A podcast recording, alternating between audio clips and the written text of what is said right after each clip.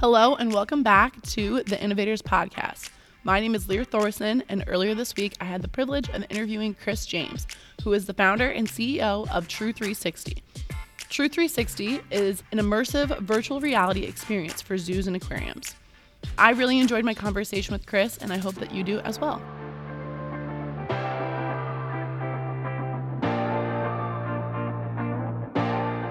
For today's interview with the Innovators Podcast, we're here with Chris James. We're actually here on campus at the Student Innovation Center, which is, I've never been in here, so that's been kind of exciting. But Chris, why don't you tell us a little bit about your company, True 360, and just what that process has been like starting a company?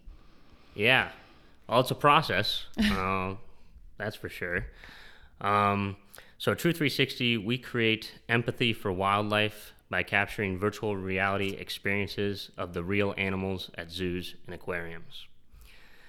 And uh, I started the company my freshman year of college here at Iowa State. It was actually November 14th of 2016 at 4:07 p.m. I know the exact time because I texted my buddy. It was like, "Hey, I've got an idea," and uh, he he actually said, "Should I be worried?" and uh, I said, "Well, maybe." Not yet. yeah, well, maybe. And um, and then I, I kind of pitched him on what eventually became True 360. And uh, so yeah, that was a you know four and a half or so years ago now, and uh, uh, since then we've worked with 170 different zoos and aquariums in the United States and even um, some international zoos too. Uh, we've developed a go-to-market partnership with design firms like GLMV Design, and uh, I've built a team of engineers and uh, salesmen, some of which have masters and PhD level educations from Stanford and Harvard. wow. So I guess that's a little bit about us. Mm-hmm. can dive into it more, but Yeah. So where did I mean the idea come from, or is are animals something that you're passionate about, or the virtual reality more so? Like where did when you're going through the process at 4:07 p.m. Like what kind of made you come up with the idea? Yeah. Well, so the original idea was an ROV. So what I, I thought of putting a 360 camera on an ROV, which are like drones but uh, underwater. Sure. And so then people could drive around the, the device and it would be like they're scuba diving. So basically, I love scuba diving, and that, that's what originally True 360's sort of premise was. Um, and we really uh, like pivoted a lot for a variety of different reasons to eventually end up where we are now. Um, but really, I think it's you know I I've love animals and I love virtual reality, and they kind of both came together with uh, True 360, somewhat not purposefully, if, if that makes sense, like by act like a happy accident, I guess. Well, sure. I bet the world of virtual reality was totally different in 2016 versus what it's turned into in 2021. What has that process kind of been like, you know, going with the trends of what this whole project turned into? Yeah, that's a good question. it's it's definitely way different. Um, like for example, when we first started, uh, the cameras that we use now, like an equivalent camera, would have been about fifty thousand dollars. Now they're about five thousand dollars, so ten x difference there. Um, um, so it's gotten a lot less expensive to produce virtual reality content and um, also to view virtual reality content. A lot more people have headsets now. I think 40 million people view virtual reality content every month in the United States, like on a monthly basis. Um, so the industry's grown a lot too in that regard, in the regard of eyeballs um, looking at experiences. Um, yeah, those are probably the, the biggest trends I've seen. Sure. I saw something um, probably on the website when I was kind of getting some more information about True 360 was improving perceptions of zoos by connecting them with the animal lovers through VR technology. So when I was thinking about trends too, just kind of like I know there's been a lot of different things out about zoos and aquariums and the health and safety of animals. Like how has your company kind of ended some of those negative perceptions or like what has that sort of been like? Yeah, yeah, that's another really good question. So, yeah, there, and I got to be a little careful about what I say here, but uh, the sort of um, our zoos get a lot of negative publicity, and, and it's really um, undeserving negative publicity, or, or um, essentially people don't really understand all that zoos put into caring for the welfare of their animals and also conservation for their wild counterparts. Um, uh, that that and also too sometimes people think that zoos are accident prone. So you know an accident might happen um, at a zoo and then suddenly everyone thinks that zoos are these dangerous places that you can fall into the habitats. But the reality is you're actually more likely to get struck by lightning uh, 10 times in a row than you are to get hurt by an animal while visiting the zoo. Wow. Very unlikely. Yeah. Um, and also, too, um, of uh, there's 800,000 animals in uh, habitats and zoos and aquariums in the United States, and uh, uh, who, whose care exceeds government care regulations. So most zoos, especially AZA accredited zoos, Association of Zoos and Aquariums, they take really, really good care of their animals, and they also do a lot for conservation. I think uh, well, two years ago now. I don't know about last year because the the coronavirus, but uh, two hundred million dollars was donated to conservation efforts from zoos and aquariums in the United States. So they do a lot for conservation too. Um, and so yeah, there's there's a lot of negative perceptions around zoos and aquariums, um, uh, largely because they uh, the communications departments sometimes struggle a little bit to um, counteract the negative media with examples of their animals. Like essentially, they don't have enough content, um, and so that's really kind of where True 360 steps in. Is we capture wow moments in the lives of the animals that the zoos can then leverage to um, communicate with their different um, audiences. Sure. So you guys are like the perfect middleman for kind of connecting those examples. And I can even think of, you know, growing up, we would log on to some, it'd be like eagle hatching or something like that. And so have you guys been able to kind of get into the educational side of everything? And like, are your viewers teachers, students? How have you kind of capitalized on that whole other area of just educating people? Yeah, yeah, you've definitely done your research. So, I was excited about this. so, um, so zoos, like so the so really our our customers are the communications departments of zoos, right? And those departments consist of uh, many different individuals. So there's usually like a marketing director, a uh, conservation director, though they might be in animal care, um, and then an education director, also a development director. And so, um, essentially, zoos uh, they partner with different, um, like, or their local schools, and also to like children's hospitals or boys and girls clubs to provide educational experiences to um, their local communities. And so, that's definitely a, a segment that uh, we've been able to work with some zoos on for providing experiences of the animals that maybe they can't bring to like a children's hospital um, or um, connecting people more deeply with um, you know the animals that can't leave the zoo so like you know lions or gorillas or or bigger animals as opposed to lizards if that makes sense Yeah. And then has, I mean, I'm assuming COVID's made an impact on everybody's lives, but as far as this, I mean, were you guys seeing more engagement with True 360 because of COVID, or like how has that been a challenge for you?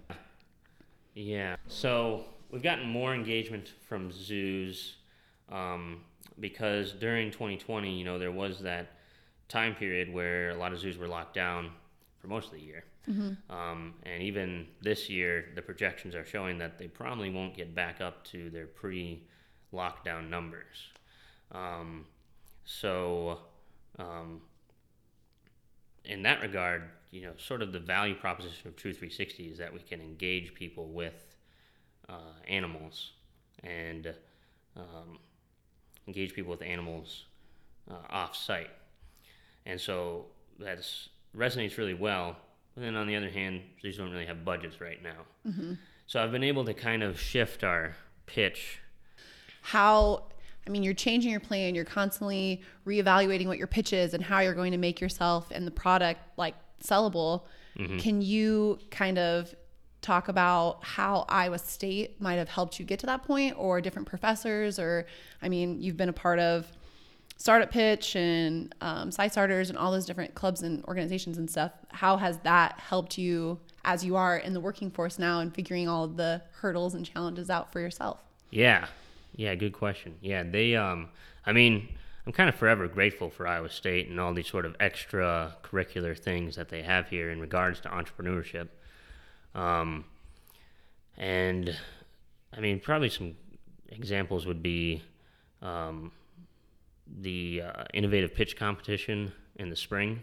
That was the first pitch competition that I did for True 360, and it was kind of when we were first starting out, and um, you know we, we didn't really know what we were doing at the time, um, but we ended up taking first place, and that kind of really propelled um, our or me wanting to to continue working on the company, and uh, and then we got into CyStarters shortly after that, uh, that summer and I learned a lot about sort of like building myself into um, uh, like the uh, like building myself into what it would take to run a business, if that makes sense. So I, I learned Yeah. about running a business, but um, uh, I think I, I kind of grew myself as a person a lot through that, if that makes sense. For sure. And I'm sure that it was a lot of different, I mean, you're putting yourself in a lot of presenting kind of eyes in the eyes of a lot of different people. Like, were you comfortable public speaking? Were you comfortable on selling your idea? Obviously, you believed in it, but that's, I mean, that's hard getting other people to believe in something that you're passionate about. So, what was that experience like? Yeah, it was kind of topsy turvy, I guess, like all things entrepreneurship. But um, it's kind of interesting. So I feel like when I first started True 360, I was pretty good at presenting it. But then actually, as I got more into the company and into the industry, my presentation skills, I think, kind of dropped. And the reason for that was I started to like know too much and try to say too much, if that makes sense. I, it would get cluttered and, and people would just get confused. Mm-hmm. And so it's kind of like I had to I had to come back to the start and um, and kind of dumb down my pitches so that it would focus on you know one point and and really hone it in, if that makes sense. Yeah, just get them hooked initially and then ask all of your detailed questions because I know about that stuff too. So, Right, right. Did you have any? So you have three employees, or how many people are working within True 360? Four total. And those are all like friends that you've had that you met at Iowa State, or just found them through needing the job to be filled, or Yeah, so sort of the team development of True 360s, you know, I could talk for hours and hours about it. yeah, Um, but ultimately, these guys, um, you know, some of them are friends that I, I knew they had sort of the skill set that I would need. And um, they kind of grew into the position. So they kind of, maybe they started off just helping me out um, on the side. And then it's kind of like, well, you know, pay you and bring you on, you know, part time or full time, and, and kind of grew from there. Um, others were people where I just kind of emailed like a bunch of mechanical engineers at Iowa State and sent the and posted a job on CyHire and just tried to see if I could, um, you know, find somebody that could fulfill the role. And um, one thing I did too um, that a lot of I haven't seen a whole lot of founders do, and, and it's got its pros and cons, is I um, so with True 360 with our sort of team development, um, it started off with just me, right, and then I actually brought on a friend of mine that I met in college. Um, I brought him on probably like less than a week after uh, I came up with the idea. was he the buddy you texted? Like, I've got this idea. No, no, that was somebody else. That was a buddy from back home. But um, I didn't really at the time know what I needed in uh, like a co-founder essentially. I didn't know how to find a co-founder. I didn't know, you know, what my skill set was. I didn't know what uh, skill set I needed in a in a co-founder, and so he ended up. Um, it ended up really not working out, but over a period of like a year, year and a half. So it was kind of a long, drawn out year and a half. Um, and we did learn a lot, but um, uh, he, he eventually went and started his own company. And then I was on my own for a little while, um, which I was able to make a lot of progress. And that was actually when I went through the Startup Factory, uh, which was a great program. I really liked that, that program. I've met a lot of mentors that I've um, been in touch with since I left. It kind of dawned on me that I really needed a team to get to the company to the next level. Mm-hmm. And I wasn't sure, um, or, or I kind of thought maybe I was at the point where I could bring on or, or find an investor and um, bring on team members. And so I went out and I pitched to probably 10 different investors, and all of them told me, nope, not interested at all. They kind of tore me apart, which, mm-hmm. which really is, is kind of tough, but that's just how investors are sometimes, uh, especially if you're ill prepared. And um, and so that didn't work. And then I went to a bunch of my friends that had the skill sets I um, was looking for, and they uh, and and at that point I was the president of the entrepreneurship club and been involved for about a year, year and a half. Um, so I actually did know a lot of entrepreneurial minded people at Iowa State. Um, so I was able to kind of whittle it down to 10 friends. And I went to all of them, and all of them were interested in joining, but none of them uh, came over the finish line. They all, um, you know, just backed out. And I, and I think it was largely because they saw how committed I was to True 360, and they weren't sure if they were going to be able to match that. Mm-hmm. So I was kind of at an impasse, I guess. Like, yeah, I couldn't get the company to the next step, but I also couldn't um, find anyone to help me get the company to the next step. And so um, ultimately, what I ended up doing was um, so keep so like I don't have any cash either, so I can't pay people. Um, was hiring or, or, or asking these friends um, if they'd come on part time, so not on a founder level, but you know a couple hours a week, 10, 20 hours a week tops, get some equity in the company, maybe a deferred payment, um, so money down the line, but not right away, and um, and seeing if they'd be interested in that. And I went back to all ten of them, and nine out of the ten of them said yes. So I actually kind of had to pick which ones to bring onto the company, and that was really how I recruited for a while. Was because I, I just couldn't pay people, you know, a standard salary um, or, or an hourly rate. And I was able to really build up the team through that. Eventually, I brought on uh, master people's with people with master's level educations and even a PhD level education. Um, yeah, I learned a lot about how to build a team in that regard. And that's what's kind of cool. I mean, for me, getting to hear all these other entrepreneurs talk on innovation and, and, the companies that they're working towards, it, it seems like there's a bit of a risk factor and there's like a gamble into all of it. And so I think that that's kind of the cool part of it is it makes it exciting and it's a new thing every day. And you're getting people on who believe in your product and believe in the company and want to be a part of that success. So I think that the team that you have right now, obviously, they're committed and they want to be a part of it, which is exciting. When you were going to the different investors and trying to do that pitch part, was there ever any kind of I don't know, like language barriers on the world of um, virtual reality, like having to explain to them the details of that. I know me personally, I don't know a ton about virtual reality. So, what was that kind of like in just explaining to people what it is or the science behind it? I don't know. I'm not sure. I don't think there necessarily was, but not because virtual reality is simple. Like it's definitely a complex thing. More so because I knew I had to keep the, the pitches simple. Mm-hmm. Um, otherwise, the investors goes over there lose interest. Yeah. yeah. so if you were going to explain virtual reality to somebody who has no idea, where would you start in the simplest way? Well, I like to sometimes compare it to like you're like a ghost. So like you know, you're in a room and you can move around that room depending on how in depth the experience has been programmed and designed. You could walk around the room, but really, you know, you're in a, you know, your living room or on your couch. Um, with True 360's experiences, you can't walk around, but you can look around as if you were right there inside of the exhibit, right next to that animal, you know, right next to that lion or that gorilla. And um, Is there like a headset that you have to put on? Is it just you're watching it from your phone? You can log on to your computer. Like, are there additional products that people can buy that makes the experience more interactive? Yeah.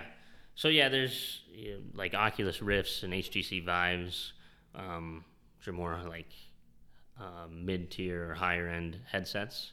But also too, you can um, they sell like cardboard headsets, and so True 360 has a partnership with a, a vendor so that zoos can purchase these headsets and sell them to their customers or, or audience members. Um, um, that allow people to put their phones in the headset and then move it around. Cool. So it's a more inexpensive way, I guess, to access virtual reality. But also, too, like on an iPad, you can move it around like a sort of a portal into the world. Um, so there's a variety of different ways to to look at virtual reality experiences.